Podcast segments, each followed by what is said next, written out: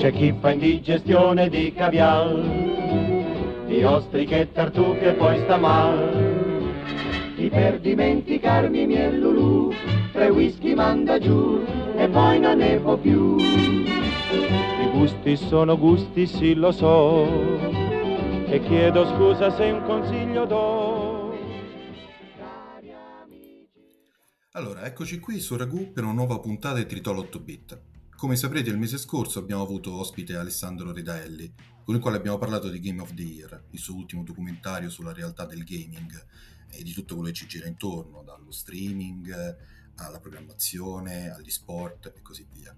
Oggi rimaniamo in zona cinema e anche videogame, ma con tutto un altro tema, ovvero quello della trasposizione cinematografica di prodotti ad alta fruizione, o più semplicemente chiamiamoli pop come certa letteratura di genere, fumetti, videogiochi, ci siamo capiti.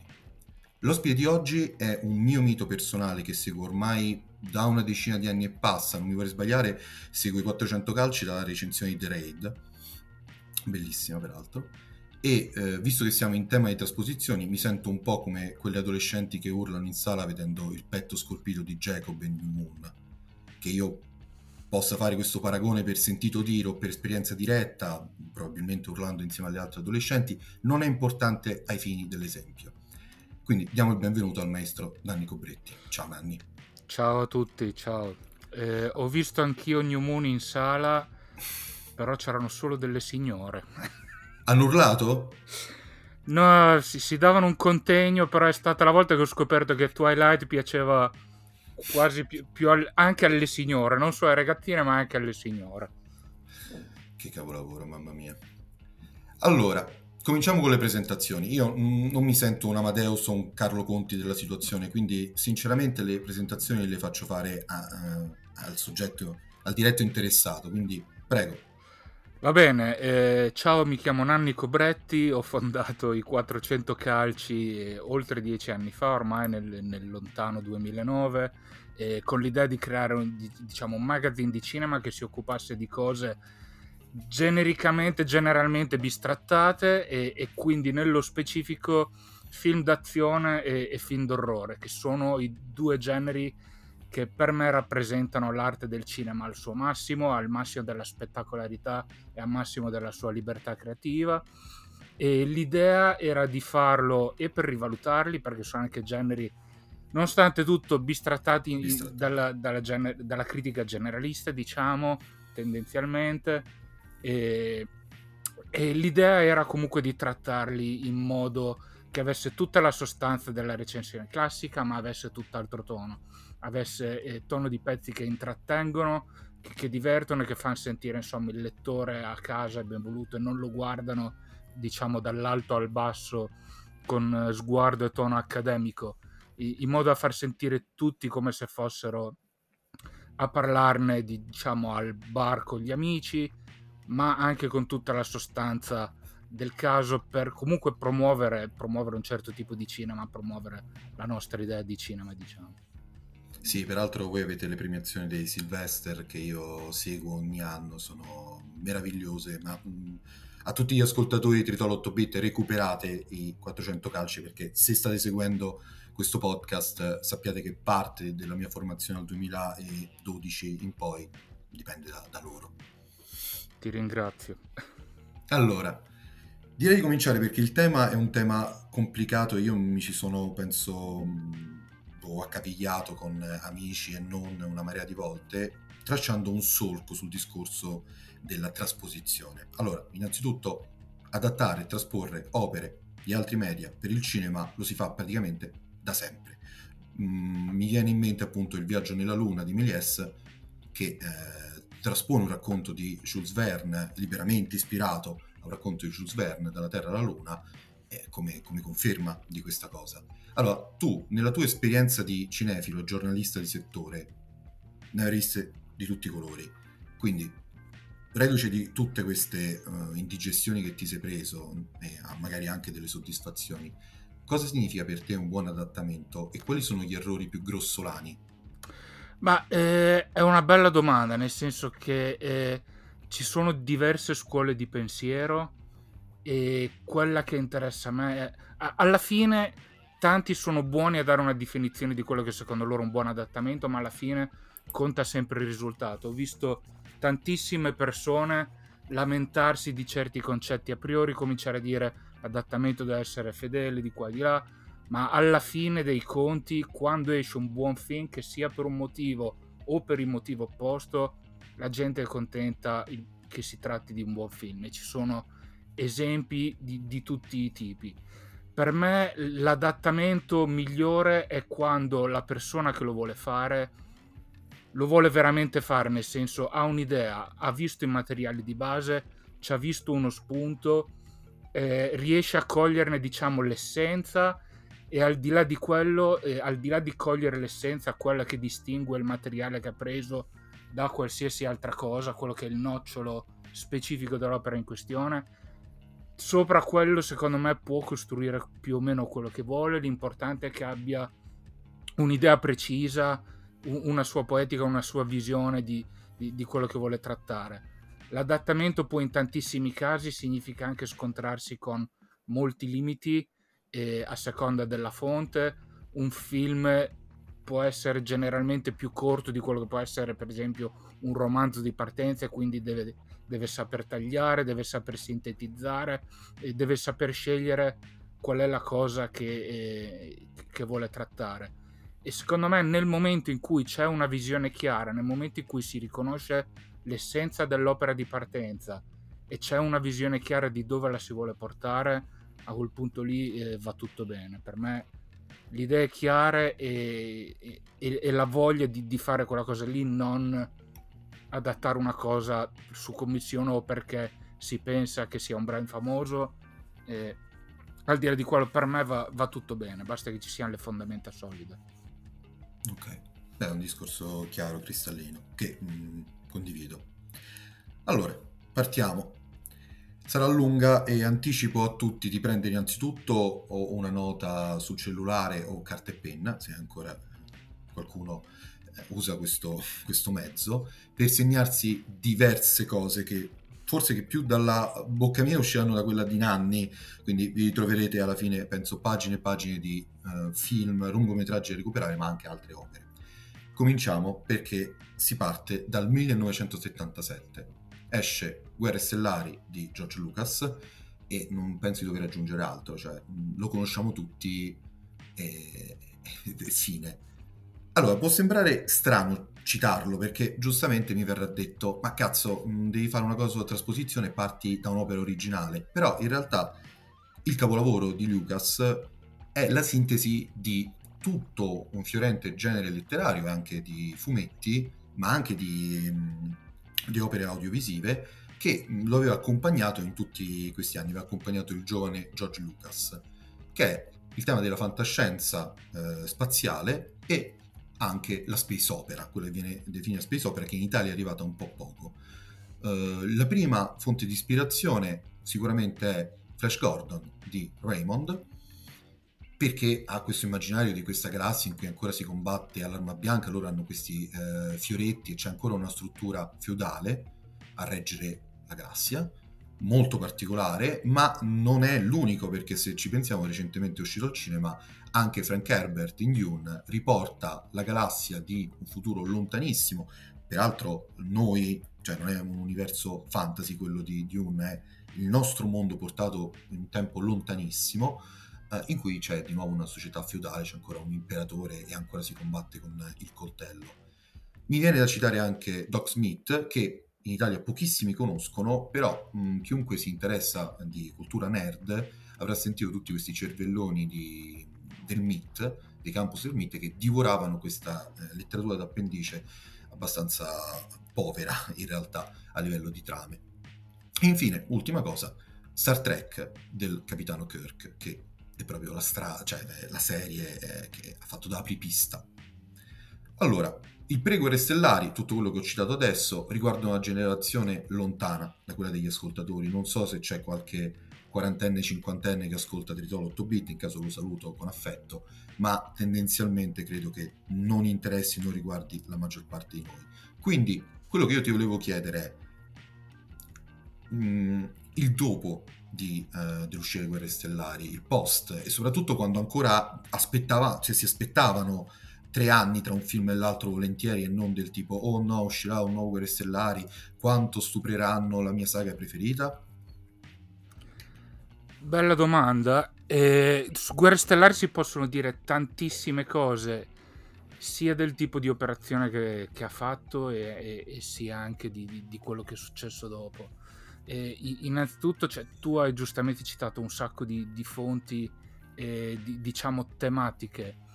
E è interessante eh, anche, vabbè, notare anche altre cose che eh, George Lucas buttava dentro e si faceva influenzare anche da un sacco di cinema che non era necessariamente eh, di, di, genere fantascientifico, sono note tutte per esempio le influenze del cinema giapponese dei film di Kurosawa, sono soprattutto stilistiche. Un, un'altra cosa interessante è che si tende eh, diciamo a non notare più, era una cosa che forse si notava quando era eh, appena uscito, era anche proprio eh, un certo approccio stilistico che cambiava, ovvero il mostrare la fantascienza non più come necessariamente futuristica e pulita, ma come quotidiana, eh, sporca, arrugginita. Sono t- tutte cose che, che, George Lucas, d- diciamo, ha eh, messo come, come, novità stilistiche, come cose che eh, all'epoca spiccavano, che non si erano ancora viste prima. E, e, un'altra cosa che mi piace sempre notare è anche il modo con cui faceva eh, recitare gli attori, che ora si nota meno, ma all'epoca era visto come molto buttato via, e anche quello come, come quotidiano.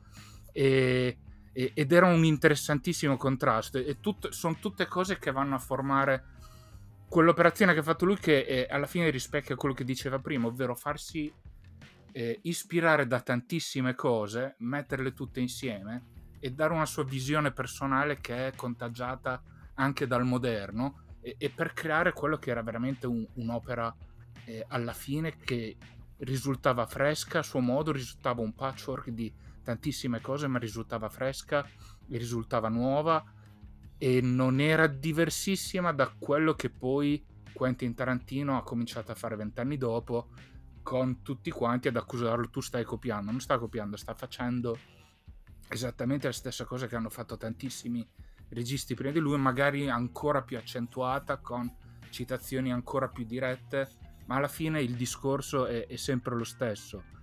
E l'altra cosa che si tende a dimenticare appunto è che Guerre Stellari è visto forse come baluardo dell'originalità, però in realtà era assolutamente nostalgico e quindi anche quando oggi ci si lamenta eh, di operazioni che si rifanno eh, a cose di 20, 30, 40 anni fa, soprattutto gli anni 80 ormai saccheggiati in lungo e in largo.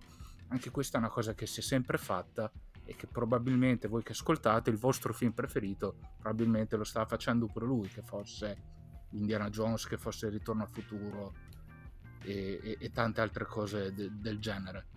E, e, quindi questo era un po' il tipo di operazione che faceva Guerre Stellari. Poi ha fatto anche un'altra cosa molto importante che è stata il sancire a suo modo un passaggio tra due epoche di cinema eh, diverse. All'epoca a Hollywood regnava la cosiddetta New Hollywood, che era un, un, una specie di filone dove erano gli autori a comandare, dove eh, riuscivano ad avere successo eh, film eh, mostravano una visione personale dell'autore che li faceva e che si staccavano dal, dalle formulette, tentavano qualcosa di nuovo, tentavano qualcosa di più moderno e, e, e portavano veramente il cinema in altre direzioni. E quando è arrivato George Lucas eh, non è stato uno stacco volontario perché appunto questa cosa di mischiare i riferimenti dal passato con idee nuove tipo la fantascienza sporca o il recitare un po' buttato via, altre cose del genere o rifarsi a cinema che apparentemente non c'entra molto, tipo quello di Kurosawa, alla fine era il suo modo con cui si ricollegava alle, agli esperimenti che si facevano all'epoca. E quello che ha cambiato è che eh, ha iniziato a delineare quella che si è rivelata una formula, che era soprattutto di marketing, ma anche di tipo di avventura, di tipo di blockbuster, e che poi Hollywood imparò a pian pianino a replicare e a staccarsi dal modello in cui è l'autore che comanda, ma a far comandare di più, eh, diciamo, un tipo di film, un, una formula ben, ben precisa di, di, film di successo. Da lì si arriva a Indiana Jones, che non a caso ha sempre la mano di Lucas, che definisce questa cosa, la eh, definisce proprio in, in modo definitivo, ecco. E, e, e da lì Lucas e Spielberg praticamente iniziano a comandare quello che diventa il prototipo del blockbuster prima degli anni 80 e poi e che poi dura ancora oggi sempre più raffinato sempre più, sempre più staccato da, da se vogliamo da, da, certe cose artistiche ma è sempre più la ripetizione di, di una struttura di uno schema di un tipo di cose.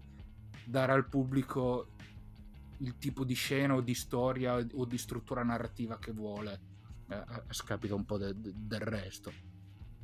Si potrebbe andare veramente avanti tantissimo No, no, no, no, dimmi tu quando, quando ritieni, dimmi tu basta. No, no, no, va, va bene così, a meno che non hai altre domande, non vuoi approfondire particolari cose che, che dico.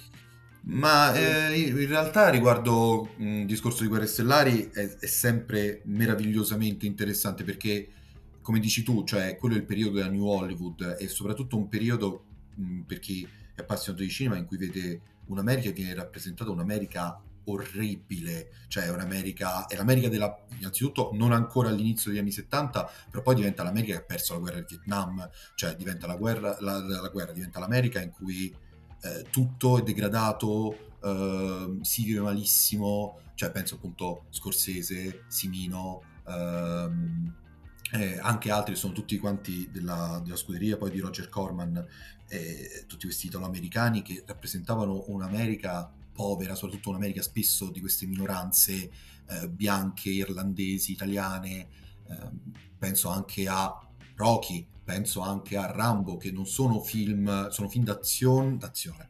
Rocky non lo definisco, sì, è un film sportivo, Um, però appunto ti mostra un'America tristissima. Uno pensa anche che ne so, la febbre del sabato sera. Uno la febbre del sabato sera si ricorda solo la scena finale.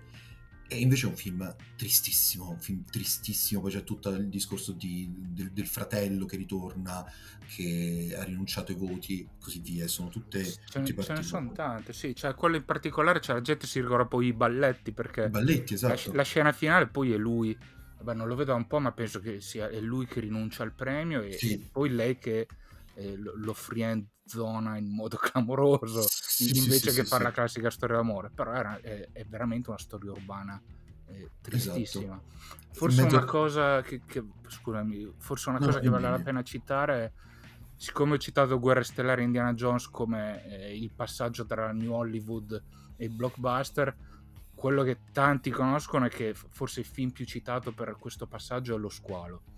Però sì. Lo Squalo, per quel che mi riguarda, è stata più una cosa di marketing che del film in sé, perché il film in realtà ancora era legato a, a, quel tipo di operazioni, ancora era una storia, non aveva ancora la formula narrativa del blockbuster, mm. e, e era ancora una storia di, di, personaggi, di una minaccia, ma era ancora molto dialogato, era ancora molto di, di descrizione del, della situazione, con in più eh, l'aspetto di tensione di questo squalo che è una minaccia continua anche se si vede poco, però alla fine per riempire questi tempi si concentrava ancora molto su personaggi, storie, eccetera, mentre sono poi guerre stellari, mentre eh, sul marketing facciamo un sacco di innovazioni ovviamente, ma sono poi film come Guerre Stellari e Indiana Jones a definire proprio la formula narrativa del tipo di, del film blockbuster, ecco. Sì, sì, mi viene in mente anche l'evoluzione di Spielberg da questo senso, perché se uno vede duel o incontri avvicinati di un certo tipo, eh, scusa, del terzo tipo, hai effettivamente una visione anche più cupa, eh, molto più forse che esce da, da, tutta quell'esperienza cinematografica o comunque assorbito da quell'esperienza cinematografica degli anni 60 e 70 e poi invece passi da appunto incontri ravvicinati del terzo tipo a E.T. che è eh, personalmente, lo so, io ho un certo astio e un, un bias nei confronti di E.T. Ma personalmente io adoro il pupazzo, è uno del, forse Ah, uno vabbè, dei, dei certo. miei pupazzi preferiti in assoluto della storia del cinema. Sul film sì, non, è- non rispecchia per forza il mio tipo di film preferito, anzi tende ad andare su tutt'altre cose, però eh, è, qualcosa che guardo sempre volentieri, met- met- mettiamola così. Poi sì, ha definito tantissimo di, di- di- anche quello del tipo di discorsi, del tipo di narrative, del tipo di personaggi che hanno popolato i blockbuster degli anni 80, quasi, quasi involontariamente, visto che Spielberg inizialmente l'aveva visto comunque come specie di film minore da girare con calma in vacanza, con non troppi soldi spesi, penso quasi tutti appunto per il pupazzo Per i pupazzi, sì. e- e- e- e- eccetera. Doveva essere un film, diciamo, di, di transizione e è diventato il più grande successo della storia, quello che ha definito il, il blockbuster, anche quello, quello che ha contribuito ulteriormente a definire eh, la, la formula dei film di successo. E, e iniziamo, entriamo nel, nel secondo blocco, eh, che è quello dei cinecomic, altrimenti, come ci eravamo detti, potremmo non finirne più, non uscirne più, è veramente... eh, ci possiamo, ci possiamo rimanere, citando la, la storia, la storia infinita, è veramente quella scena del, de- di rimanere bloccati, impantanati. Allora, cominciamo a parlare di trasposizioni dal fumetto. Siccome mh, siamo bravi, cominciamo dal- dall'alba, quando il ehm, termine cinecomic non lo conosceva nessuno, si viveva bene lo stesso, frega un cazzo a nessuno di questa cosa. Cinecomic adesso sento scrivere da tantissimi, tantissimi blog o comunque magazine online. Allora, comincio con tre personaggi e ti do carta bianca. Allora, il Conan di Schwarzenegger, il pipistrello di Keaton e il giudice Dredd di Stallone. Allora, il Conan, vabbè, il Conan è innanzitutto un personaggio più letterario, anche se ovviamente ci sono i fumetti che hanno influenzato tantissimo. Ma, ma è di nuovo un ottimo esempio di, eh, di- quello che definivo prima, ovvero di un tipo di adattamento che alla fine ha tradito parecchio la fonte. Eh, ora, non sono il massimo esperto mondiale di, di Howard, l'autore dei romanzi di Conan, ma quello che, mi, quello che mi si spiega sostanzialmente è che il Conan di Schwarzenegger è diverso dal Conan eh, del romanzo dei fumetti. Il Conan di Schwarzenegger è veramente.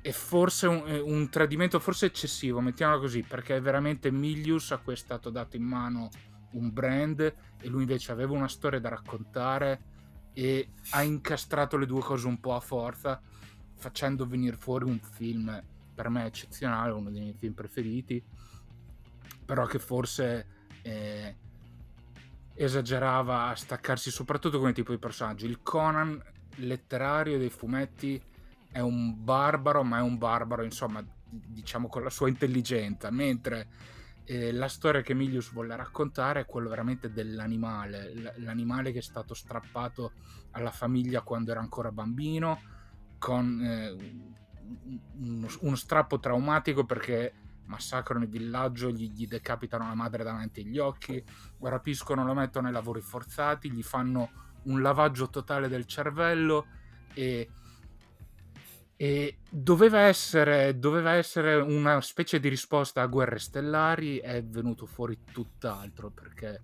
Milius si, si è tipo chiuso in sé e, e ha raccontato una stranissima, una storia di formazione, non una vera avventura fantastica, ma letteralmente una storia di formazione filosofica.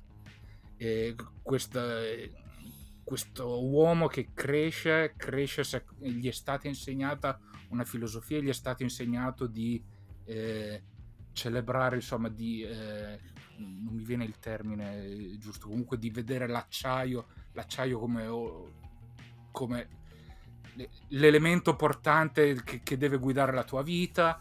E mentre crescendo, insomma, e, e lui vive in un mondo chiuso dove non, non- non vede nient'altro, non ha motivi di dubitare. Poi finalmente. Tra l'altro, cresciuto dal- dalla stessa persona che gli ha ucciso i, i genitori, lui comunque riesce a scappare e finalmente vede un po' il mondo, gira il mondo, vede punti di vista diversi e, e- e- capisce, insomma, e cresce. È letteralmente una storia di crescita filosofica personale di, di, di un uomo grezzo e, e, e quasi animalesco che impara, impara diversi aspetti della vita. E quello sì, è un adattamento un po' borderline, adattamento un po' borderline come, poter, come può essere anche alla fine uno Shining di Kubrick che notoriamente, notoriamente prendeva la fonte perché eh, gli interessavano certi spunti ma poi andava in tutt'altre direzioni ed è forse diciamo eh, l'esempio classico dell'adattamento che tradisce completamente ma piace e, e, e, quindi mette in crisi quelli che pensano che un adattamento debba per, for- debba per forza essere fedele. E passando al Batman di eh, Barton, quella fu un'altra situazione molto divertente. Una cosa che mi piace sempre citare è quella frase che ha detto eh, Kevin Smith mentre descriveva eh, la reazione all'annuncio di Michael Keaton come protagonista, ovvero l'internet ancora non esisteva, ma l'internet impazzì. E... Perché è successo esattamente quello, si fa finalmente un film di Batman, si fa un Batman serio che si stacca dall'immagine da, da, che c'era allora, che era quella data dal telefilm eh, anni 60. Adam West. Viene, esatto, da Adam West e viene preso come protagonista Michael Keaton che è un comico, un comico di successo, un comico basso e smilzo che non ha niente del fisico di Batman e non c'era internet ma la gente si disturbava letteralmente a scrivere lettere di carta uscire, comprare busta a francobollo, affrancare, spedire, mettere una casa pur di esprimere la loro frustrazione era tale che facevano tutti questi passaggi pur di esprimerla. E, ma anche lì diventa eh, un adattamento molto personale da parte di eh, Tim Burton, tra- che si trovava in una condizione tra l'altro molto particolare, quasi irripetibile, nel senso che era un, un giovane autore eh, che aveva appena avuto un paio di, di, di buoni successi eh, non clamorosi, comunque buoni, non era ancora un attore affermato in pieno, ma gli era stata data una libertà esagerata per trattare la materia. E un film che poteva essere vagamente visto come rischioso perché prima di allora l'unico adattamento grosso di fumetti era stato Superman e altri, altri tentativi di adattamenti grossi avevano fallito. Ci sono stati due al femminile, Shina e Supergirl di cui ci si tende a dimenticare, ma negli anni 80 si era investito per ben due volte con il budget delle grandi occasioni su eroi al femminile e c'era stato Howard il Papero di George Lucas per chiudere un cerchio che era stato un flop esagerato e per cui era, era, era un rischio su cui si era comunque investito eh, tantissimo. E Tim Burton tra l'altro in modo simile al Conan di Milius eh, non è per forza un fan della materia, ma è uno che prende spunto da alcuni aspetti e decide di raccontare una versione tutta sua. Tim Burton si è più volte dichiarato non un particolare eh, fan di, di, fumetti in generale, eh, non un fan di Batman, il suo Batman rispecchia un po' tutto questo se vogliamo, perché più che un supereroe è una persona con grossi problemi di, di socialità, grossi problemi eh, psicologici, mettiamolo così, e è, una, è tormentato a livelli che, borderline funzionali e, ed è una persona che diventa Batman per rimediare appunto a, questa, a, a questi suoi problemi. Per lui lui si sente più Batman che Bruce Wayne, si sente più, è la persona che si sente si veste da Batman perché si sente a suo agio così. È una cosa implicita, non è una cosa definita esplicitamente nel film, ma è l'impressione che ne esce eh, per il tipo di ritratto che, che, che ne dà Tim Burton, che è poi amplificato nel sequel Batman il ritorno, che diventa veramente una favola gotica che non ha niente a che fare con il resto, diventa una favola gotica molto scura dove ogni personaggio è un freak, Batman è un freak come gli altri e Batman non è neanche quasi più il protagonista della storia ed è un po' veramente la base del, della dicotomia tra buono e cattivo che in realtà sono uguali. E, forse il più, il più potente ra- racconto in, in, questo senso più di, di tanti altri tentativi stirati. Perché sono veramente la stessa cosa sono veramente tutte persone che trovano un, un loro significato soltanto si sentono diversi dagli altri in un modo o nell'altro e, e, e agiscono di, di conseguenza. E il terzo personaggio è Dread, e quello è un, un'operazione stranissima, nel senso si, eh, si, era tentato per tantissimi anni di fare un film su Dread, si era tentato in tutti i modi, c'erano anche dei nomi clamorosi che erano stati coinvolti, che purtroppo mi sono dimenticato all'ultimo, ma credo addirittura un Tony Scott. Eh, ne, ne, ho sicuramente scritto, se recuperate il pezzo sui 400 calci abbiamo sicuramente scritto un, un po' tutte le, le traverse del progetto, ma eh, la cosa particolare è che quando alla fine arrivano a farlo è quando coinvolgono Sylvester Stallone. E Sylvester Stallone da una parte è azzeccatissimo perché ha la fisicità perfetta e il tipo di immagine perfetta per il tipo di personaggio eh, sia se lo si vede iconograficamente in modo puramente fisico, sia se lo si vede più nel complesso. Eh, Sylvester Stallone ha comunque un suo senso dell'umorismo e avrebbe potuto eh, rispecchiare anche i lati più satirici eh, d- della fonte, della fonte da cui è tratto il giudice Dredd. Ma quello che succede quando tu chiami Sylvester Stallone a fare un film è che quel film diventa un film di Sylvester Stallone e Sylvester Stallone prende possesso praticamente della produzione e comincia a cambiare, limare e riadattare tutto a se stesso non solo come, come corpo, come attore, ma anche proprio come tipo di percorso, tipo di storia che a lui gli piace raccontare. Lo adatta al suo tipo di cinema ed è esattamente quello che è successo con Dredd.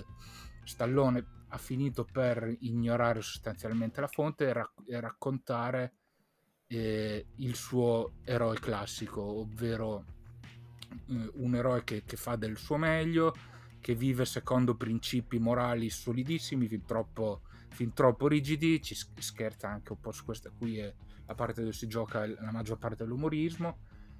E, però la storia che racconta è quello di, di, di quello che cresce, che viene, viene incastrato e, e, e porta insomma ad ammorbidirsi e porta a ritrovare se stesso e, e, su tutte cose che nel fumetto non hanno senso di esistere.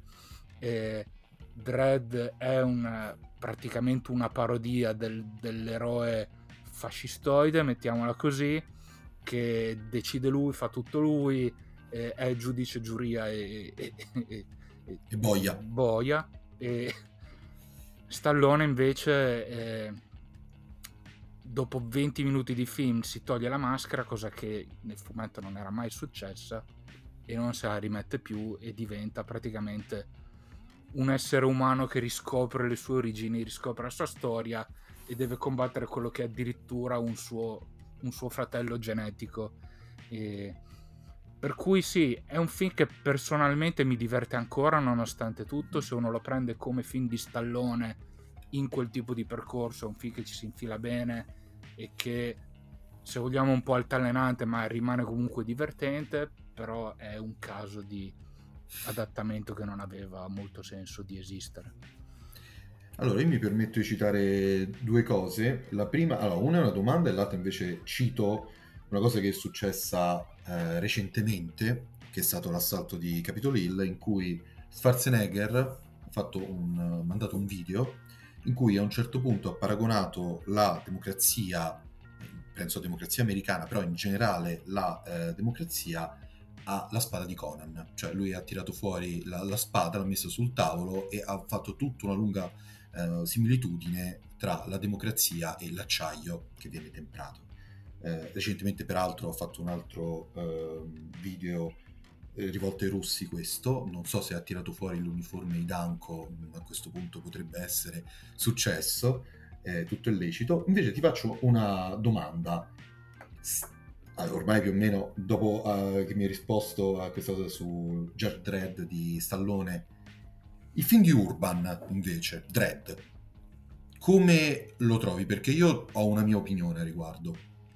Ma il film, eh, il reboot di, di Dredd che purtroppo è rimasto a, a, quell'unico film, non ha rilanciato esattamente eh, la saga, anche quello è, è, è stranissimo per, eh, per come è stato realizzato, perché da una parte il personaggio lo rispetta sicuramente molto di più di, di quanto facesse Stallone, c'è il recupero di quel tipo di personaggio e c'è il recupero di quel tipo di atmosfere. La cosa che lo frega o che frega probabilmente me e, e, e quelli che, che seguono i 400 calci diciamo è che ha esattamente la stessa trama di, di The Raid che è il nostro film culto in assoluto questo film di arti marziali indonesiano del 2012 sono usciti praticamente contemporaneamente e hanno la stessa storia ovvero quello di un eroe che è chiuso in un palazzo con tutti gli inquilini diciamo del palazzo che gli vengono aizzati contro e, e lui in sì. qualche modo ne, ne, ne, deve uscire è una storia particolare perché sono stati davvero girati quasi in contemporanea e non si sa bene cosa è successo e il problema è se uno li prende a sé The Raid è un capolavoro Dread è un ottimo film perché è girato molto bene è, è, decisamente solido e, e mi ha divertito molto. Se uno li guarda distante ravvicinato come purtroppo è successo Dread soprattutto che è quello che ho visto dopo che è quello che è uscito eh, qualche mese dopo eh, ci perde perché c'è il confronto diretto e c'è, e, e, e c'è veramente questa stranezza di, di, avere la stessa identica struttura che è comunque una struttura piuttosto monolitica il protagonista è in un palazzo eh, arriva un piano spara della gente si nasconde, arriva al secondo piano, spara dall'altra gente, eccetera. E sono talmente simili che, che confonde. E rimane comunque Dread, Dread mi ha divertito nonostante tutto. E dispiace che abbiano scelto quel tipo di storia che, che lo rende difficile eh, da, da giudicare. Il, il punto è se non avete visto Dread e non avete visto The Raid, guardatevi The Raid. The Raid è uno dei migliori film d'azione degli ultimi vent'anni come minimo. E dopodiché Dread purtroppo per forza di cose ci, ci perde. Ok, perfetto, io ho alzato la palla e tu hai schiacciato, quindi non c'è bisogno che esponga la mia opinione. Anche perché dobbiamo andare col, col ritmo, dobbiamo, non dobbiamo perdere il ritmo e passiamo agli anni 90 che in realtà ci siamo già arrivati con Judge Dredd di Stallone, però io ho una domanda. Ma quanto cazzo erano dark questi anni 90? Dovevano essere così dark gli anni 90? Perché adesso io cito un po' di film. Allora, Il Corvo lo abbiamo visto tutti perché tutti abbiamo avuto una fase emo metallara e quindi tutti abbiamo visto Il Corvo. Blade, pure, bene o male, lo conosciamo. Poi ci sono dei minori che sono l'Uomo Ombra e Darkman, che sono dei simil Batman, ma no. E eh, infine i flopponi, che sono l'uomo mascherato, che io ho visto, mi pare stavo al mare, l'hanno dato in televisione, non, mi sa che era tipo Rete 4, Canale 5, non so come l'abbia fatto a vedere, ci avrò avuto 12 anni. E poi Spawn, che me lo sono andato a ricercare anni dopo perché mi hanno detto, oh ma lo sai che c'è un film di Spawn? E io ho fatto, come c'è un film di Spawn?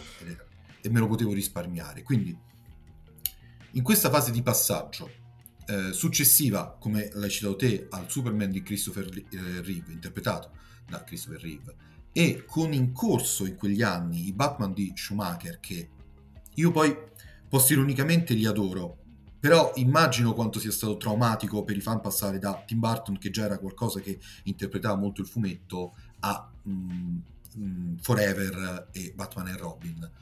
Come valuti complessivamente questa eh, esperienza? Che influenza pensi che abbiano avuto sui film del XXI secolo? Ah, eh, innanzitutto si torna ovviamente al Batman di Tim Burton perché l'altra cosa straordinaria che, che, faceva, soprattutto perché veniva da un autore che non era ancora affermato del tutto, eh, era appunto quella di inventarsi dal, dal, nulla quella che sarebbe stata l'estetica di tutti gli anni 90 e di farlo nel, nell'89 e ha lanciato, ha, ha lanciato un, un'immagine proprio, un, un'estetica completamente diversa da quella che c'era prima, eh, scura che si contrapponeva ai, diciamo, ai, agli anni 80, il solito, solito frizzanti dai colori vivaci e, e, divertenti, eccetera. Tim Burton è stato il primo e, e lo, dice anche, lo dice anche nella storia che racconta. Eh, una cosa che mi piace notare appunto questa è la storia, letteralmente la storia che Tim Burton racconta, se vogliamo eh, diciamo appoggiarci a questa simbologia, se vogliamo possiamo considerare mh, mm, Joker come gli anni Ottanta, quelli che devono ridere a tutti i costi, quelli colorati, esuberanti e che letteralmente nel film forzano il sorriso alla gente.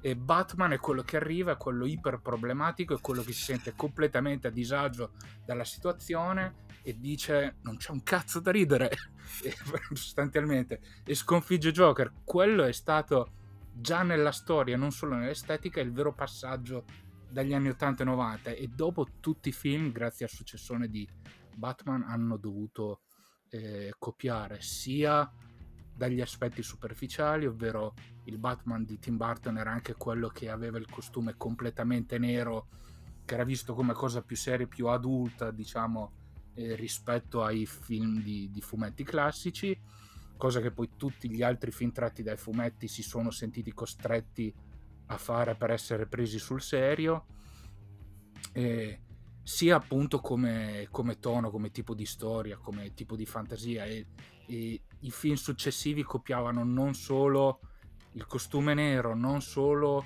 la fotografia notturna, e, e, eccetera, ma anche letteralmente eh, andavano a prendere a, ad assumere Danny Elfman o chiedevano a qualcuno di copiare lo score di Danny Elfman come negli anni 80 chiedevano tutti di copiare John Williams e per cui è stata una rivoluzione totale in questo senso.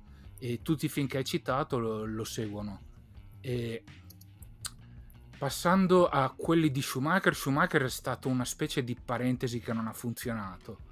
E ne esistono due perché il secondo film di Tim Burton è stato talmente dark, talmente gotico, talmente eh, spiazzante per il grande pubblico che eh, Joel Schumacher che tentava di mantenere un'estetica simile ma contemporaneamente di fare qualcosa di più divertente, di più fumettoso che si ricollegasse al Batman eh, eh, dei telefilm degli anni 60.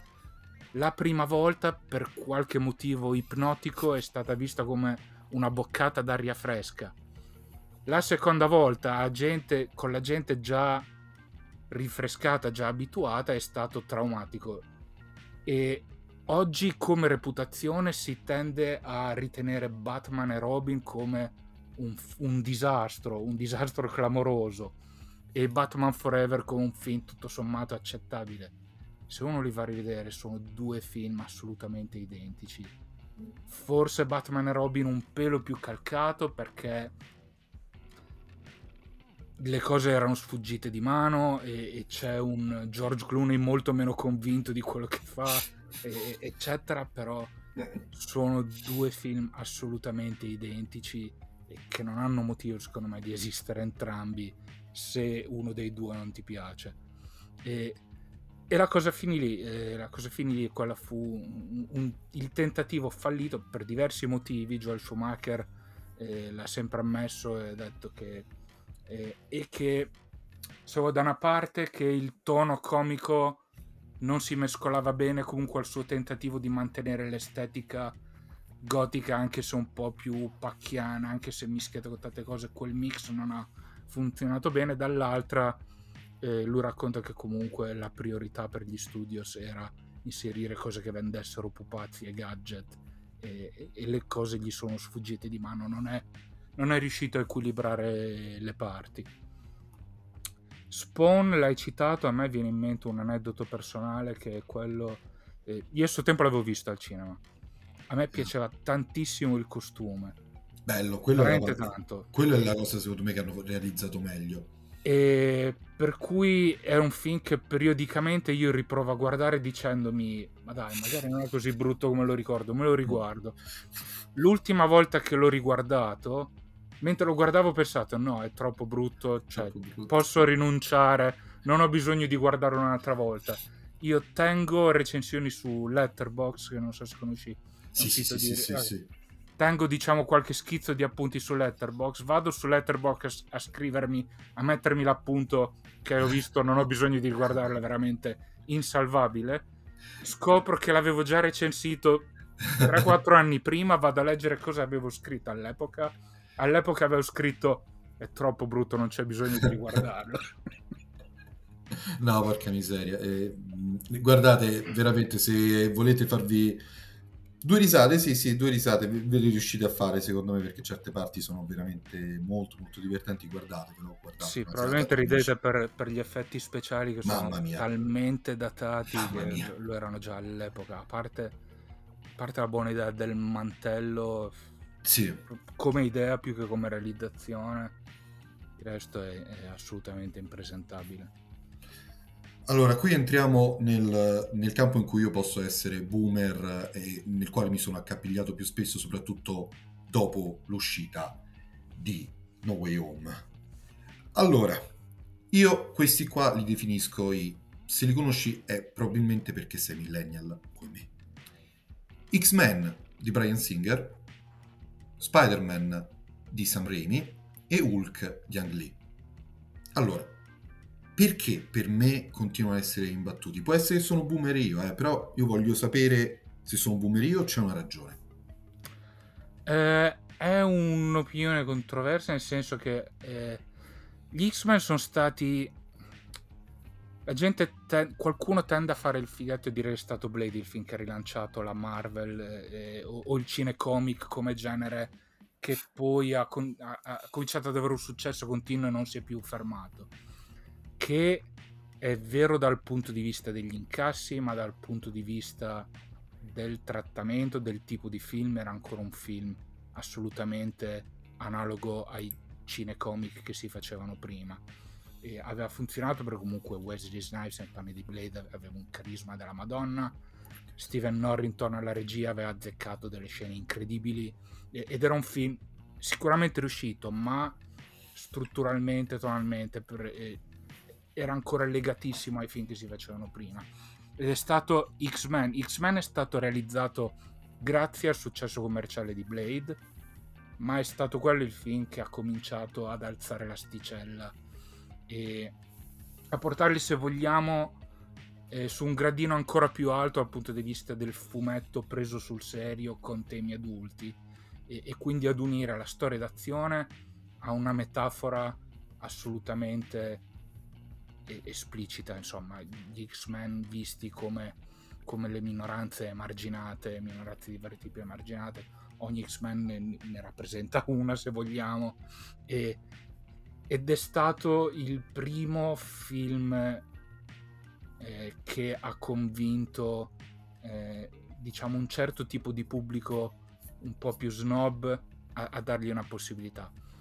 Brian Singer comunque veniva dai, dai soliti sospetti che era stato un, un successo soprattutto di critica esagerato.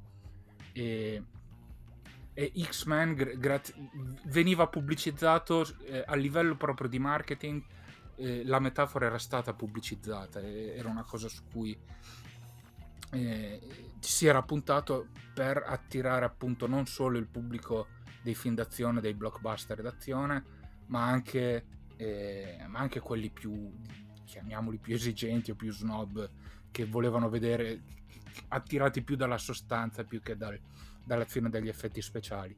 E comunque mischiava le due cose, secondo me, benissimo. E dopo arriva lo Spider-Man di Raimi che fa un ulteriore passo avanti. E Innanzitutto, per la prima volta dopo più di dieci anni, ritorna al costume originale dell'eroe di cui, di cui sta facendo il film. Eh, gli X-Men ancora eh, avevano i costumi neri tutti quanti, anche se nel fumetto è assolutamente così. Mentre lo Spider-Man di Raimi è, il primo, Raimi è il primo che dice: No, ok, è arrivata ora di recuperare il costume classico. E, ed è quello che ancora più degli X-Men secondo me è, è, racconta veramente fa secondo me la miglior trasposizione possibile o il miglior film tratto da fumetto possibile. Nel senso che unisce l'avventura unisce i temi importanti e lo fa senza vergognarsi unisce le due cose secondo me in, in simbiosi perfetta, non nasconde l'una con l'altra, non si vergogna, ma riesce veramente a raccontare una storia che sappia intrattenere, sappia essere assolutamente divertente e che abbia anche un tema dietro, un, una morale se vogliamo, un messaggio eh, dietro molto importante. È bellissimo il modo in cui tratta tutta la, la sua trilogia in questo senso, nel senso che il sequel non è semplicemente una seconda avventura dello stesso personaggio, ma è letteralmente il personaggio che fa un ulteriore step di crescita, ancora le sue storie sempre su questo eh, tema, sempre mischiando l'avventura scacciapensieri con eh, temi più importanti. Il terzo, per svariate ragioni, gli sfugge di mano, doveva essere ovviamente lo stesso tipo di film, ma gli sfugge di mano perché la produzione gli impone di, di metterci più personaggi e lui purtroppo cede, non riesce a incastrare le due cose e, ed è un film purtroppo non riuscito, e, però è dove nasce quella che è ancora oggi la formula dei film Marvel sostanzialmente, che ancora oggi anche con No Way Home stanno facendo esattamente la stessa cosa, ovvero un film che funzioni sul lato dell'intrattenimento, che siano divertenti, che siano ritmati, che ci sia azione, che siano spensierati, ma che abbiano sempre un, un messaggio eh, sotto, un personaggio che cresce, un personaggio che impara e, e, e cose di questo tipo. È una formula che non ha inventato il primo film de- della saga della Marvel, è ancora 100% la formula che aveva introdotto Sam Raimi nel, nel suo primo Spider-Man. E avevi detto un altro film? Ho parlato Hulk di, di Ang Lee. Hulk è uno di quei film che non mi sono mai piaciuti, ma me li riguardo spessissimo perché rimangono comunque interessanti, rimangono, rimangono un'operazione eh, a sé. C'è dentro anche sicuramente la mia passione per il personaggio di Hulk, che è il mio personaggio dei fumetti preferito e, e, e, quello purtroppo è a tutt'oggi uno degli unici due film a lui interamente dedicati. E quello a suo modo invece eh, anticipa quello che sta cercando di fare la DC oggi, ovvero la, la DC che lo sta facendo più per esclusione che per vero calcolo. Eh, ovvero quello di dare il suo fumetto in mano a un autore che abbia una sua visione e, e, di, dargli, e di, dargli, più o meno carta bianca e, di, e di, fare un film eh, un film personale se vogliamo un film autoriale su un personaggio di fumetti. E quello che fa eh, Ang Lee secondo me non funziona del tutto. Eh, nel senso lui cerca di raccontare una storia molto complessa una storia di, di, di personaggi eh, complessati e non solo complessi. E si rifà a un ciclo di storie che non è quello più classico di Hulk, si rifà a un tipo di storia che non è la sua più famosa e quindi, eh, e quindi si distacca da quella che è l'immagine classica di Hulk per il pubblico medio, ci mette il personaggio del padre, racconta una origin story che ha più a che fare con una specie di, di passaggio biologico tra il padre e il figlio con esperimenti in mezzo e, e, quindi, e quindi, ci mette appunto dentro questo rapporto eh, complesso tra il protagonista e suo padre, cosa che è, stata raccontata in alcuni fumetti ma non in quelli la gente conosce, la gente conosce Hulk semplicemente come lo scienziato che fa un esperimento, l'esperimento sfugge di mano, viene colpito dalle radiazioni, le radiazioni scatenano e scatenano la, la, sua rabbia, lo fanno esplodere. Secondo me il, il punto dei, del fumetto originale è che aveva una storia me, perfettamente sostanziosa già nella sua semplicità iniziale e, e quindi non, non mi è mai piaciuto che Ang Lee non si accontentasse di questo e andasse a cercare qualcosa di ancora più complicato e, e di ancora più eh, autoriale, ancora più pieno di complessità. E inoltre tutto questo poi si scontra con il fatto che il, il suo protagonista rimane questo, questa pallina digitale verde fosforescente e che contrasta troppo con il tipo di film ultra serioso che, che sta cercando di fare.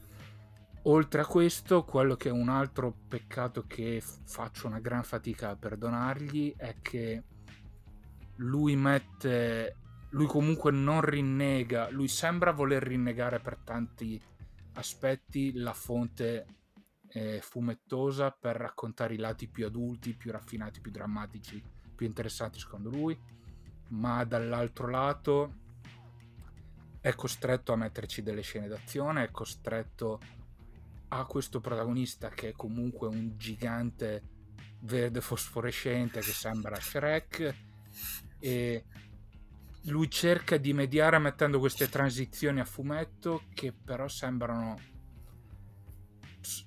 alla fine risultano troppo snob per i miei gusti. Sembra veramente l'autore che dice sì vorrei raccontarvi questa storia eh, assolut- serissima di, di, di, di, complessi eccetera ma eh, sto facendo Hulk che in realtà è un fumetto per cui devo fare queste scene con questo gigante fosforescente queste scene d'azione dove spacca tutto che, che, che sono che sono sceme, per cui prendete la fumetto. La vedo, il risultato mi suona troppo ipocrita, troppo snob e le, e le, le due cose secondo me non, non, si combinano bene.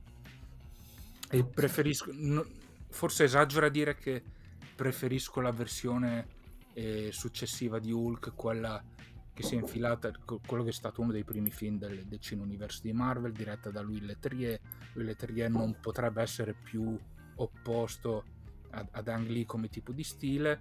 Il film era stato in, dato in mano a lui per, affinché recuperasse il classico blockbuster d'azione divertente, scacciapensieri, tutto basato sulla spettacolarità. Quindi lui fa quello, è sicuramente più coerente, risulta sicuramente un film con meno, eh, con meno strappi tonali, ma Louise Leterrier non è esattamente un, un gran regista e, e, è troppo pacchiano in certe cose, è, è troppo poco solido e, e, risulta una cosa comunque debole. In realtà mi hai alzato la palla perfettamente per un'altra domanda, perché poi, superato il 2002-2003, entriamo in una fase di mezzo prima del, del film in questione che chiude, diciamo per così dire, che è eh, la trilogia di Nolan, e eh, poi successivamente un altro regista entrerà in gioco in questa questione, però intanto la trilogia di Nolan, sulla quale io condivido la critica che muove Federico Frusciante, eh, che adesso parafraso, chi non conosce Federico Frusciante assolutamente un altro canale YouTube da recuperare. Um, Frusciante dice, ma questo qui è uno vestito da pipistrello, ma come faccio io a prenderlo sul serio in un contesto e tu mi stai spacciando come verosimile? Ora, io volevo sapere la tua opinione al riguardo, perché questo è il momento in realtà che viene visto ancora in cui la DC riesce a tenere testa, più o meno gioca ad armi pari con la Marvel, che è quello di Nolan, e poi successivamente, ma già in una fase più avanzata, si inserisce anche Snyder eh, con il suo Superman e poi con il terribile Batman v Superman, non lo so, chi, magari qui ci saranno dei difensori di Batman v Superman, avremo modo di, di confrontarci a riguardo, credo, suppongo, se esistono. E, ehm, vorrei sapere qual è la difficoltà effettivamente, perché questo tentativo di dare un tono, innanzitutto di dare verosomiglianza e poi di dare un tono più serio, funziona, non funziona, tu come la vedi? Ma è, è sostanzialmente anche la critica mia, eh, nel senso che Nolan an- cerca di alzare ancora di più l'asticella del film adulto, e però lo porta oltre il punto di non ritorno per quel che mi riguarda, nel senso che comincia, è, è forse il primo letteralmente ad ambientare la sua storia in un mondo dove, dove è talmente credibile, talmente simile alla realtà, lui soprattutto mette tanti dettagli per farlo sembrare verosimile che il fatto che ci sia un personaggio che va in giro vestito da uomo pipistrello diventa sempre meno plausibile. Non tanto il fatto che lo faccia, perché Nolan comunque è attento ed è interessato anche a quello e si sforza in tanti modi di giustificarlo e la parte che indovina è diciamo la giustificazione tematica, il fatto che lui si fa un costume che, de- che deve terrorizzare la criminalità. E... Però si incarta in talmente tanti dettagli che anche lui arriva al punto in cui quando è costretto a dover fare delle scene d'azione da blockbuster perché è costretto a farlo perché è pur sempre un film di Batman e la produzione, il tema eccetera le aspettative impongono che ci siano scene d'azione spettacolari. Lì è dove nascono i, i, i, maggiori contrasti, che nei film di Nolan si sentono e nell'ultimo Batman eh, succedono delle cose strane dove si, si alza ancora di più l'asticella del credibile, contemporaneamente ci si riesce a per qualche motivo, per qualche, in qualche modo Matt Reeves è riuscito a convincere la Warner a metterci meno azione ancora rispetto ai film di Nolan, per cui da quel punto di vista lì eh, quasi funziona, quasi si crede perché quello che è costretto a fare Batman nei film di Nolan, ovvero avere, avere tutti i mezzi più tecnologici, avere un casino di gadget, fare delle azioni incredibili, Matt Reeves non è più costretto a farlo.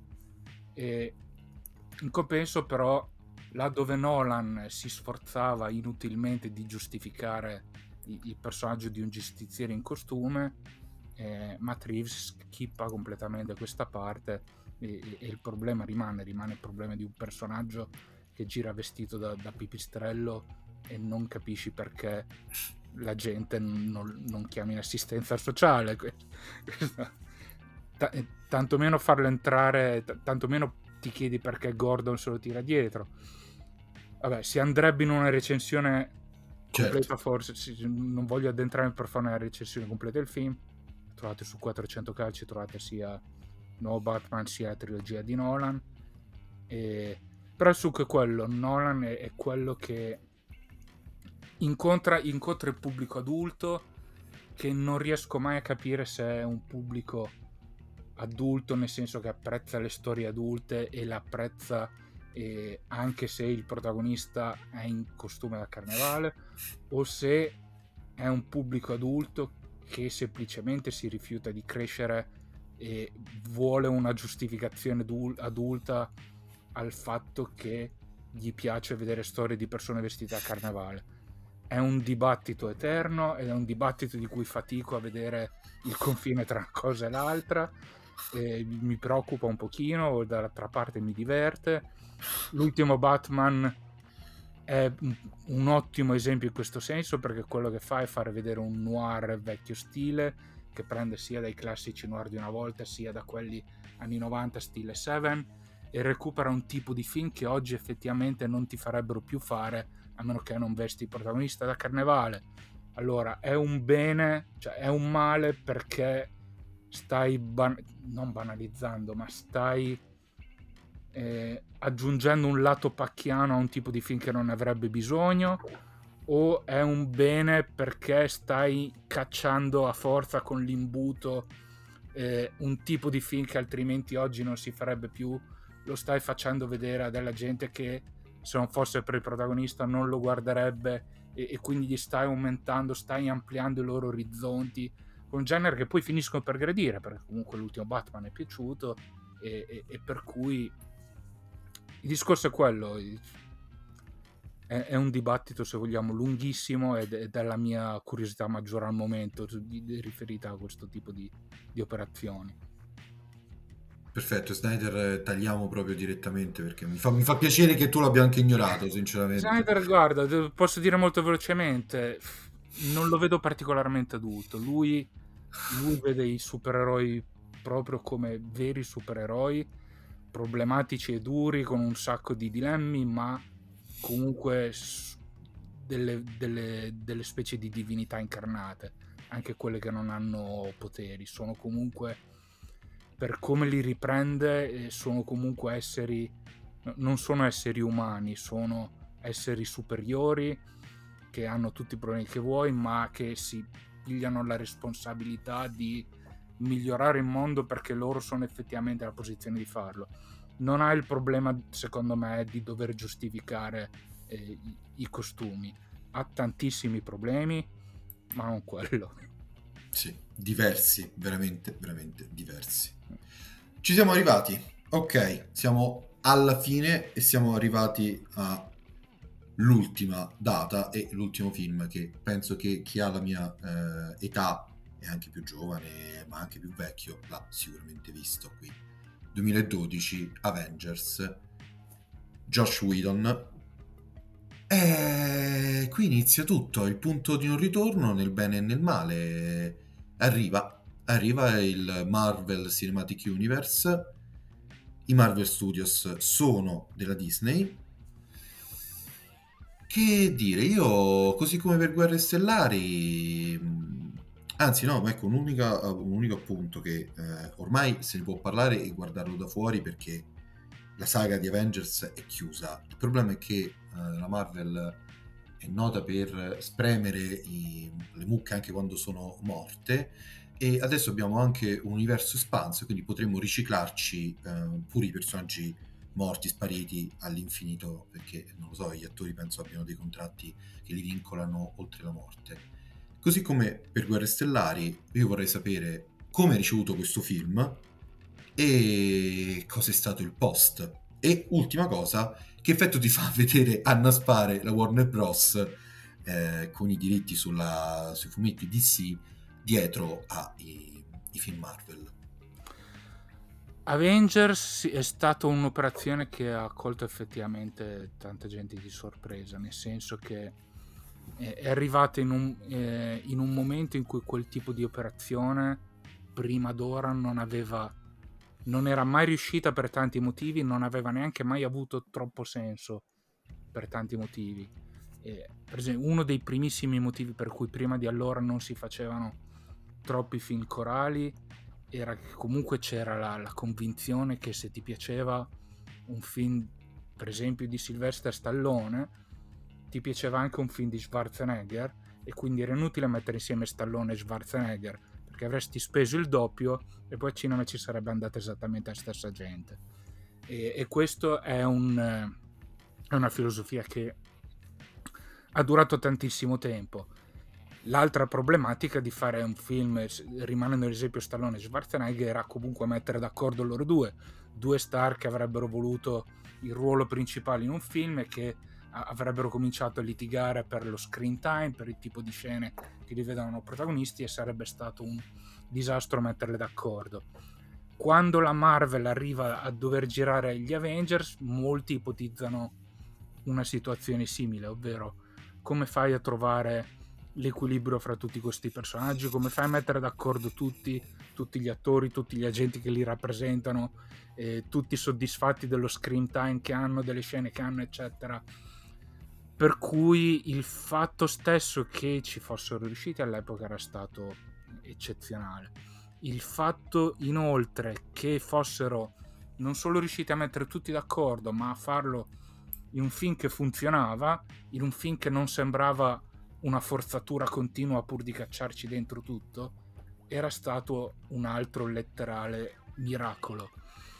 Ora, una delle critiche che vengono mosse più spesso agli Avengers è è stato un film che ha preso tutti in controtempo all'epoca ma che non è durato perché alla fine era soltanto superiore alle aspettative ma non necessariamente un buon film preso a sé è una domanda interessante e una, un'altra cosa che gli gioca contro è che da quel momento in poi forse da qualche film prima, ma da quel momento in poi è diventata plateale l'operazione che la Marvel stava facendo, ovvero di non trattare i propri film come film a sé, ma di trattare anche supereroi diversi come parte da subito di un unico universo che dovesse essere più una specie di, di serial, più una specie trattato più come vengono trattati i serial tv o i telefilm, ovvero se tu stai facendo eh, Thor devi comunque fare un film stilisticamente, tonalmente simile a Capitan America, anche se sono due personaggi diversi, perché è tutto in funzione del raccontare un'unica storia coerente e in funzione al fatto che questi due personaggi a un certo punto si devono incontrare e non ci deve essere uno sbalzo di tema. Non puoi fare un film solare da una parte e un film lento e cupo dall'altra, perché poi quando li fai incontrare, quale delle due cose fai?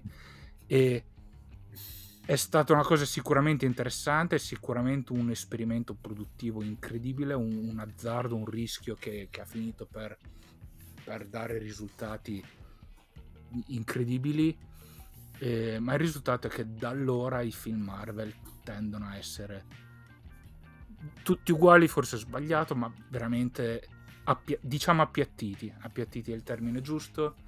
E da una parte funziona sul lungo termine, funziona effettivamente tutte le volte che eh, devi mischiare i personaggi, devi raccontare storie che passano da eh, un supereroe all'altro.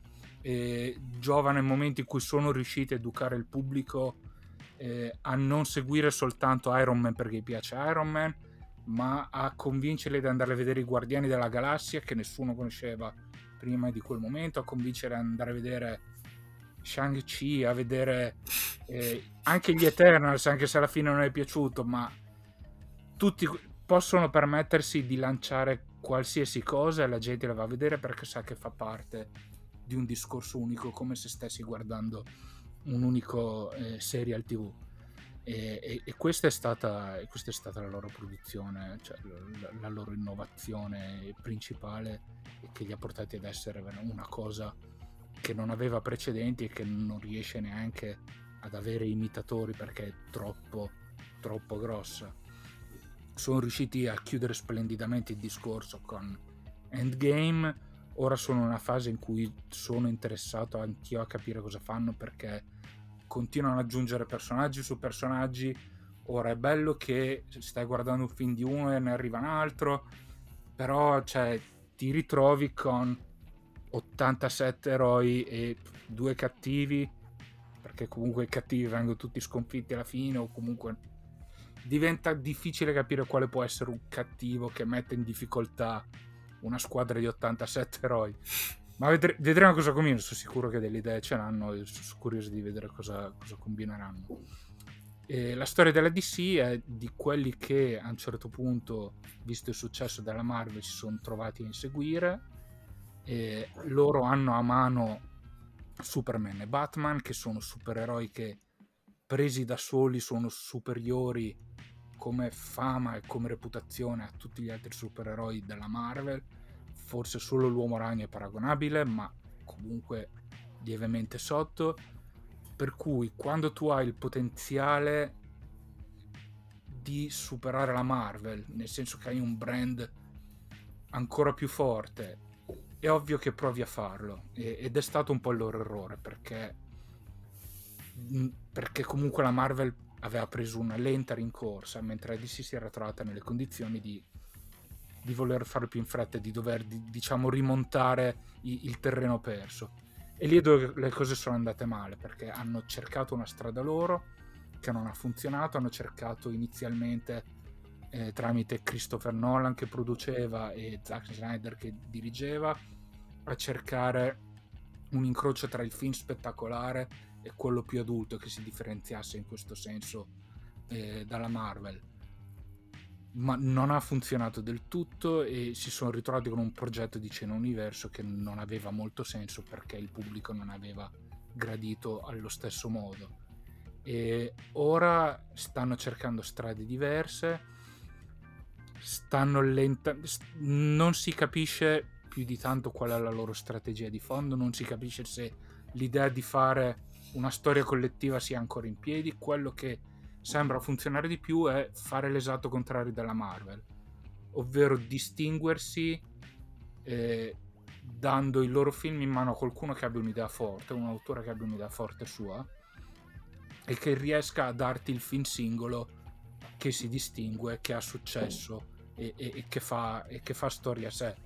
Si distinguono sostanzialmente continuando a fare quello che si è sempre fatto, storie singole, storie uniche, eh, ognuna data in mano a qualcuno che fa, che fa la sua cosa e, e quindi cercare di, di, di, tirare avanti così a botte di, di, film singoli. Una cosa divertente che hanno capito è, è quella di fare veramente il film il film laterale o l'interpretazione laterale o i cicli corti oppure la cosa la, la cosa più pazza. Gli è riuscita con Joker ovvero prendere un personaggio di Batman e fare, fare un film di Scorsese con un personaggio di Batman.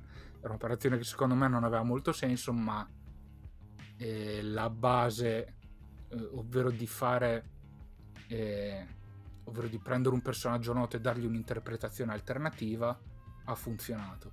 Rispetto alla Marvel che cerca di fare il fumetto classico e mettere tutti insieme, la Warren sta prendendo un altro aspetto che i fumetti fanno, ovvero quello ogni tanto di prendere un personaggio noto, dargli un'interpretazione alternativa, dargli o un, uh, un episodio singolo oppure diciamo una trilogia come penso che vogliano fare con Batman e, e dargli comunque un ciclo breve eh, alternativo e, e riciclarsi continuamente così far coesistere magari diverse versioni come vedremo in futuro con Flash dove ricomparirà il Batman di Michael Keaton. Allora, ce l'abbiamo fatta, abbiamo chiuso questo secondo gruppo e però entriamo in l'ultimo difficile blocco che è quello dei videogiochi e film. Io andrò ancora un po' avanti, o meglio andremo insieme un po' avanti l'editor mi adorerà. Ciao Alessandro, ti voglio molto bene.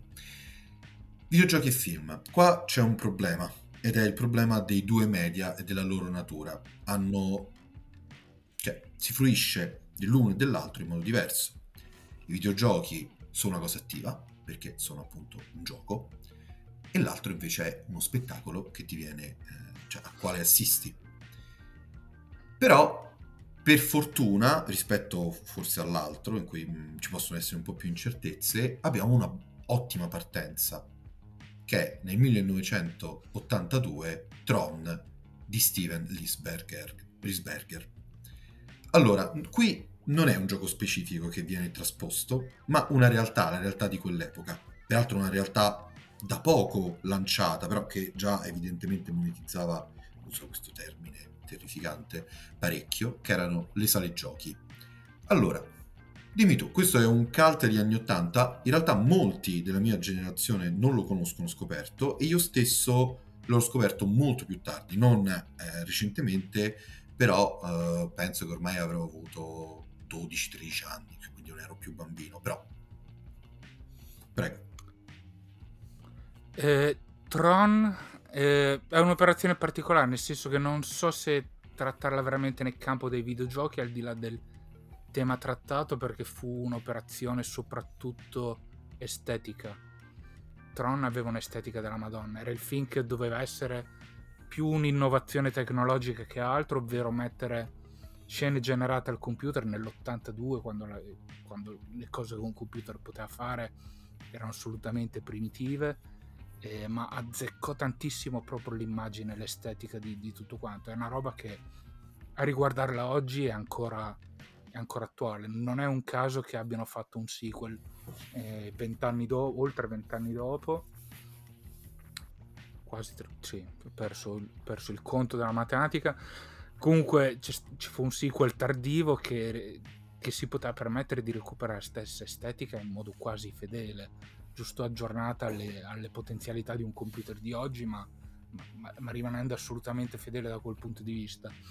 E ha a che fare secondo me tangenzialmente col mondo dei videogiochi, racconta più di una specie di realtà virtuale dove il protagonista viene risucchiato all'interno di, di, di uno dei suoi cabinati e finisce in, in, praticamente in un mondo parallelo. E, però sì, e, e, poi ovviamente ne sono stati tratti dei videogiochi di diverso tipo, perché dentro c'erano cose, eh, scene, sequenze, idee che prese a sé potevano ognuna diventare una specie di videogioco eh, a parte. E parlo sia di, del fatto di questo, questa specie di frisbee fosforescente che si tiravano nella loro versione eh, strana di, di battaglie di, tra gladiatori, sia ovviamente delle, delle, corse in moto, le corse che lasciavano, le moto che lasciavano questa scia solida e facevano le curve a spigolo di 90 gradi eccezionali. E per cui sì, furono tratti dei videogiochi dal film, ma il film in sé era ancora un film classico e che non aveva il problema di doversi adattare a niente di particolare in questo senso, ma cercava di catturare quel tipo di target.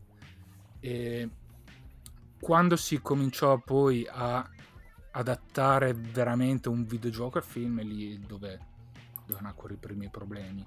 Sia perché si cominciò a farlo negli anni 90, quando i videogiochi offrivano poco al di là di un personaggio e di un'iconografia e, e non offrivano una vera narrativa, per cui la prima sfida era veramente prendere un brand e trovarci una narrativa che andasse al di là di il personaggio deve saltare gli ostacoli per salvare la principessa esatto. o che andasse al di là di questa serie di personaggi si menano tra di loro. Fine.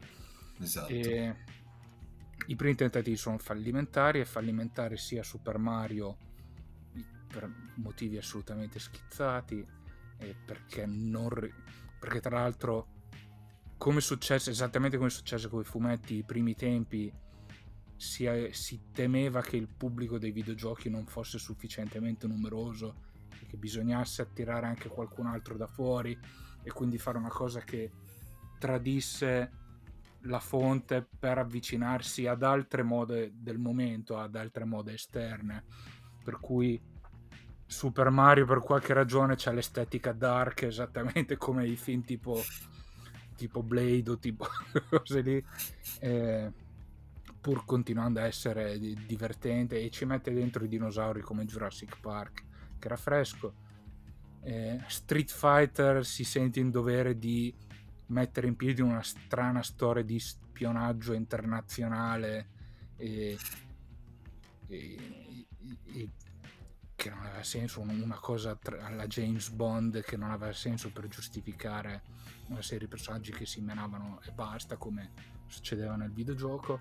Mortal Kombat è l'unico che funziona perché è il primo che capisce che basta una scusa per mettere in piedi il torneo, poi fai vedere il torneo e fine.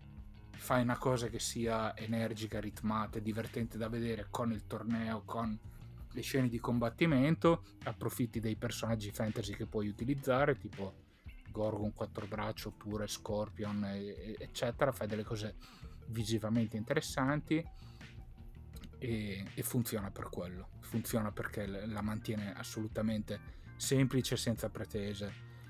E quello che succede poi in seguito è che sono i videogiochi stessi ad avvicinarsi al cinema, soprattutto negli ultimi tempi, con le innovazioni tecnologiche che permettono di, di, di, fare molte più cose dei videogiochi di una volta. I videogiochi di oggi si possono permettere di raccontare delle storie, delle vere e proprie storie narrative, di farle sempre più complesse, di avere dei veri e propri momenti cinematografici non soltanto eh, tra eh, i momenti di gameplay, ma anche il gameplay stesso può avvicinarsi ad un ritmo cinematografico, può avvicinarsi a quel tipo di linguaggio, può avere una regia di, di, di quel tipo per cui la cosa interessante oggi da vedere è da entrambi i lati. Forse più dal lato dei videogiochi che devono trovare il giusto compromesso tra la giocabilità appunto e lo spettacolo e la storia da narrare. Dall'altro lato invece la cosa su cui sono più curioso è non ho, non ho, visto Uncharted purtroppo, anche se abbiamo recensito sulle nostre pagine, non ho ah, visto okay. di persona, però è un problema che Uncharted ha dovuto affrontare e che affronterà poi eh, presto la serie tv che hanno tratto da Last of Us. Mm-hmm. È appunto quella di portare al cinema e in televisione un videogioco il cui punto di forza era appunto quello di avere una forte componente cinematografica. Uncharted nasce sostanzialmente come specie di adattamento videoludico della saga di Indiana Jones. Per cui il fatto che rifaccia il passaggio opposto fa un po' strano, cioè se tu prendi Indiana Jones, lo traduci in un videogioco e poi il videogioco lo ritraduci in un film, ti esce ancora Indiana Jones e se ti esce ancora Indiana Jones, ha senso fare davvero quel passaggio? Sono cose, cose difficili da spiegare, mi pare di capire da, da quello che leggo in giro che è Uncharted, più di tanto non, non riesce a dire qualcosa di particolarmente interessante in questo senso.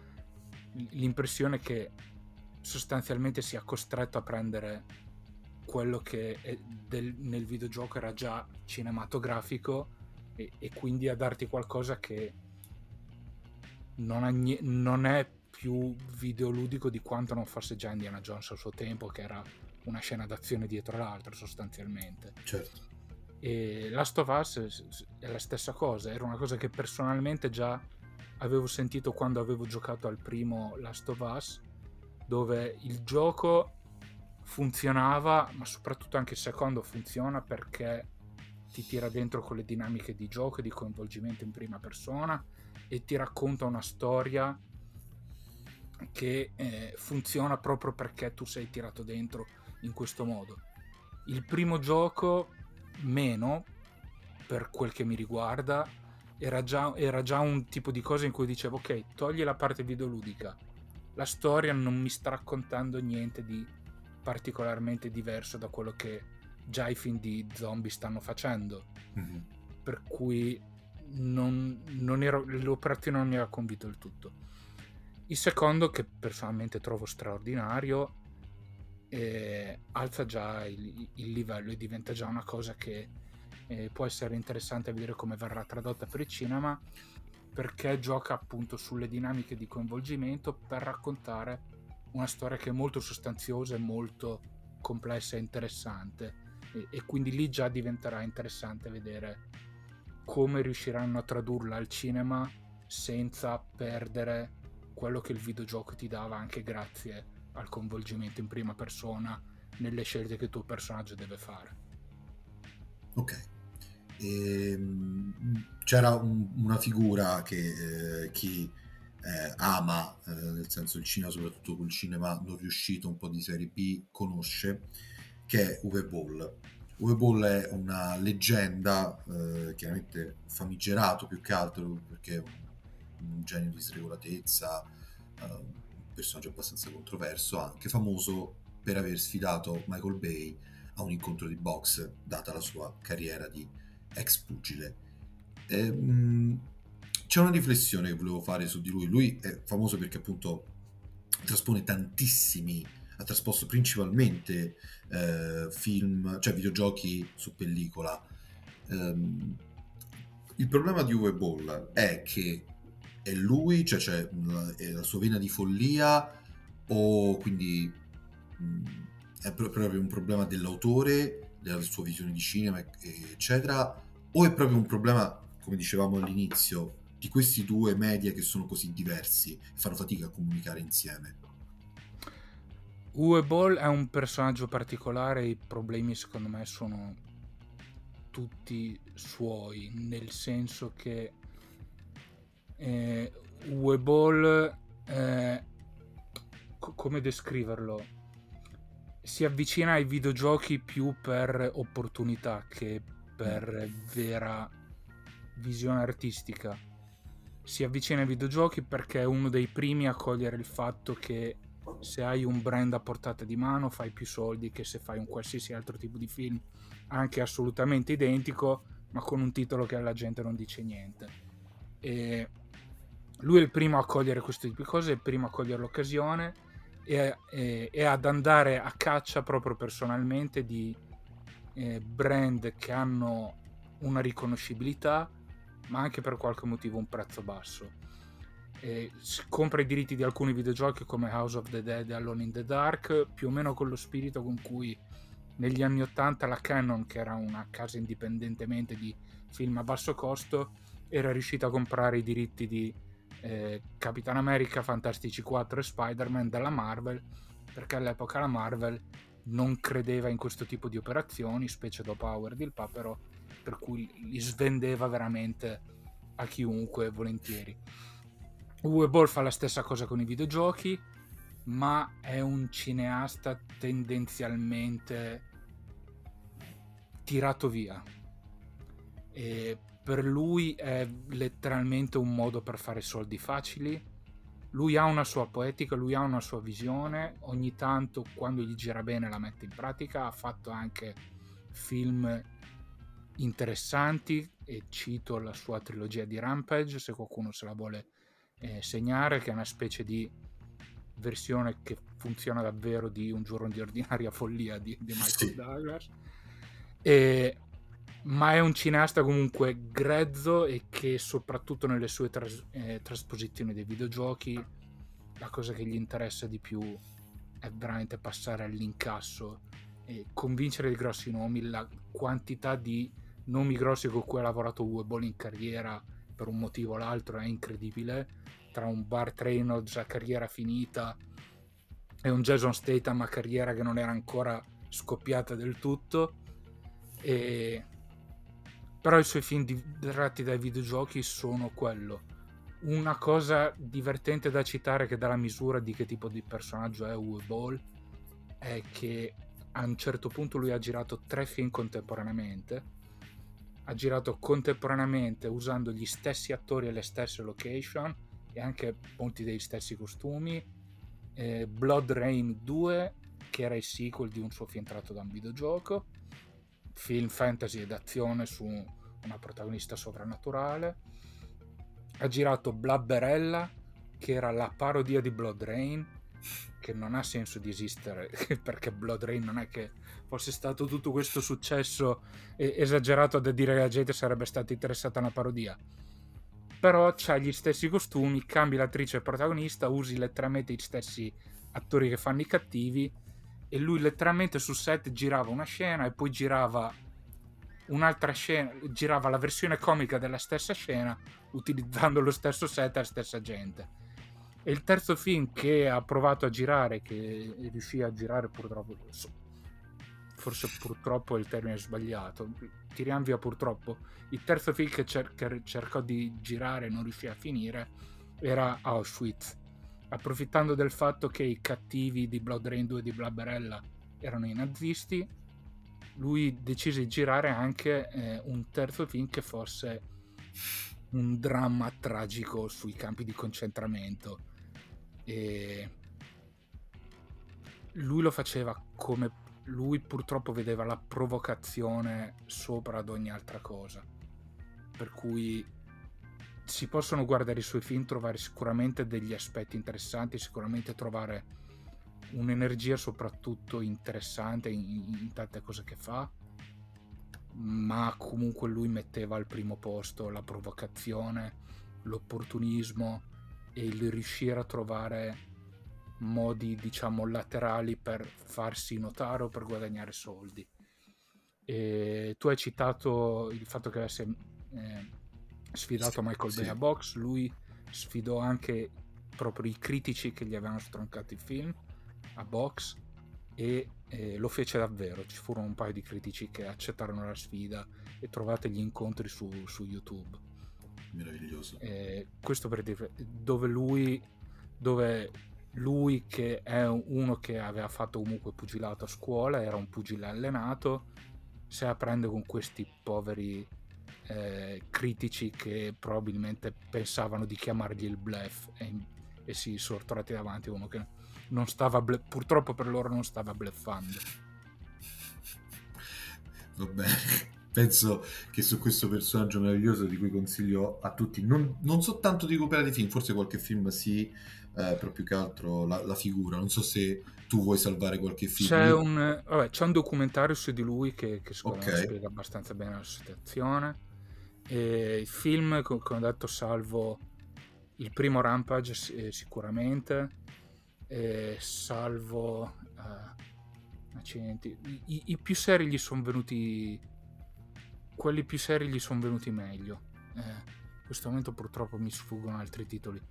Postal volendo tratto da un videogioco sì. è interessante come, anche lì come provocazione. Lui lì si era, fatto, si era fatto notare per essere stato il primo a fare una gag sull'11 settembre pochi anni dopo i, i fatti. Lui è, arrivato primo con, con le gag sull'11 settembre mi risulta oggi ancora, ancora l'unico. E... Però il Postal diciamo che dà la misura del personaggio. Rampage è l'unico film forse dove si intravede della sostanza, dove si intravede quello che potrebbe fare se, se lui per primo si prendesse sul serio eh, veramente. E siamo arrivati al momento dei saluti alla fine di questo viaggio, eh, lungo ma per me incredibilmente entusiasmante, e niente, siamo qui e io vorrei chiederti se vuoi consigliare agli ascoltatori altri media che possono recuperare, libri, mh, altri film, delle serie o anche dei videogiochi che ritieni che possano essere di approfondimento uh, o possano addirittura dare qualcosa di più a tutti gli ascoltatori di questa puntata? Eh, non saprei nello specifico, però una cosa che mi sento di citare, ma che immagino che sia un consiglio assolutamente banale per, per, per il tuo pubblico, sia veramente quella di recuperare i, i, due giochi di Last of Us, perché in questo momento è la cosa che trovo più interessante in attesa della serie TV per vedere le potenzialità di un mezzo e, e di come un altro mezzo si, si adatta e, e, traduce queste cose. È sicuramente l'operazione che, che mi interessa di più a livello di, di discorso di adattamento, eh, perché il videogioco di Last of Us fa una cosa molto più complessa della media per il, per il suo genere e il cinema deve trovare il modo di, di adattarsi e, e spingersi dove il videogioco può andare, ma dove il cinema forse eh, faticherà a starci dietro. E quindi consiglio, consiglio di recuperare i giochi in modo da, da godersi l'adattamento il più possibile. E basta, secondo me per il resto ho citato veramente un miliardo di, di cose. Non so sì, abbiamo citato molte I cose. Fondamentali, fondamentali sono usciti tutti. Io allora posso aggiungere che se avete una console o un computer per giocare a... anzi no, una console per forza una PS4 per giocare per giocare a Last of Us 1 e 2, allora a questo punto vi consiglio di approfittare e di giocare anche a Red Dead Redemption 2 che eh, per me è piaciuto veramente tanto e c'è tantissimo, forse anche quello è una sintesi di tutto il cinema western, quello è un videogioco che prende dal cinema, come tantissimi videogiochi ormai fanno.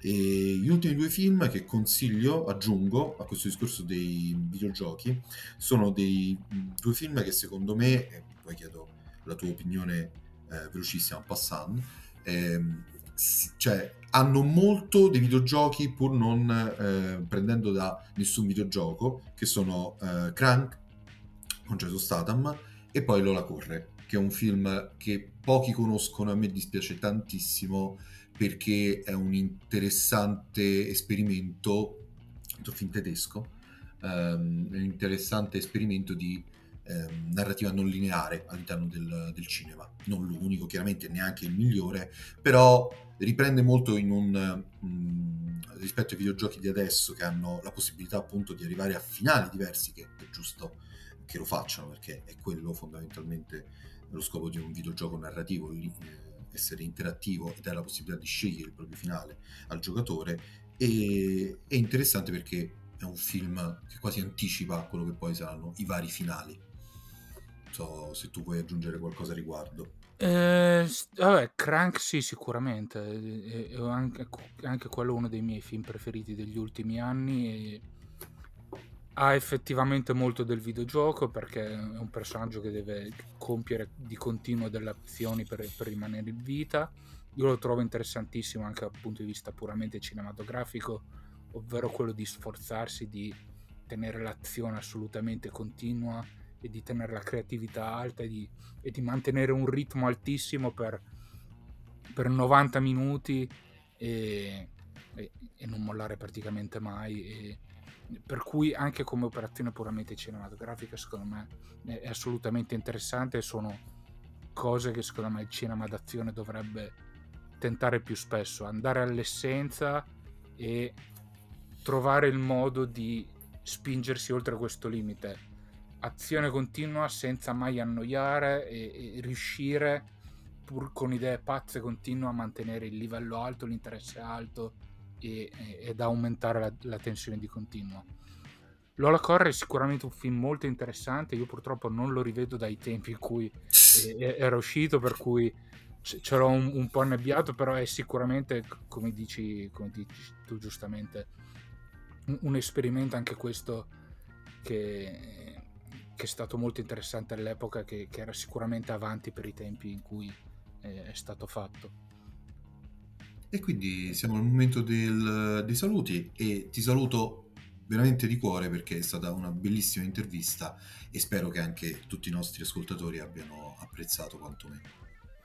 Ti ringrazio. E allora ci salutiamo e mm, per la prossima puntata, il mese prossimo, e vedremo che ospiti ci saranno. Ciao, grazie mille. Un saluto a tutti.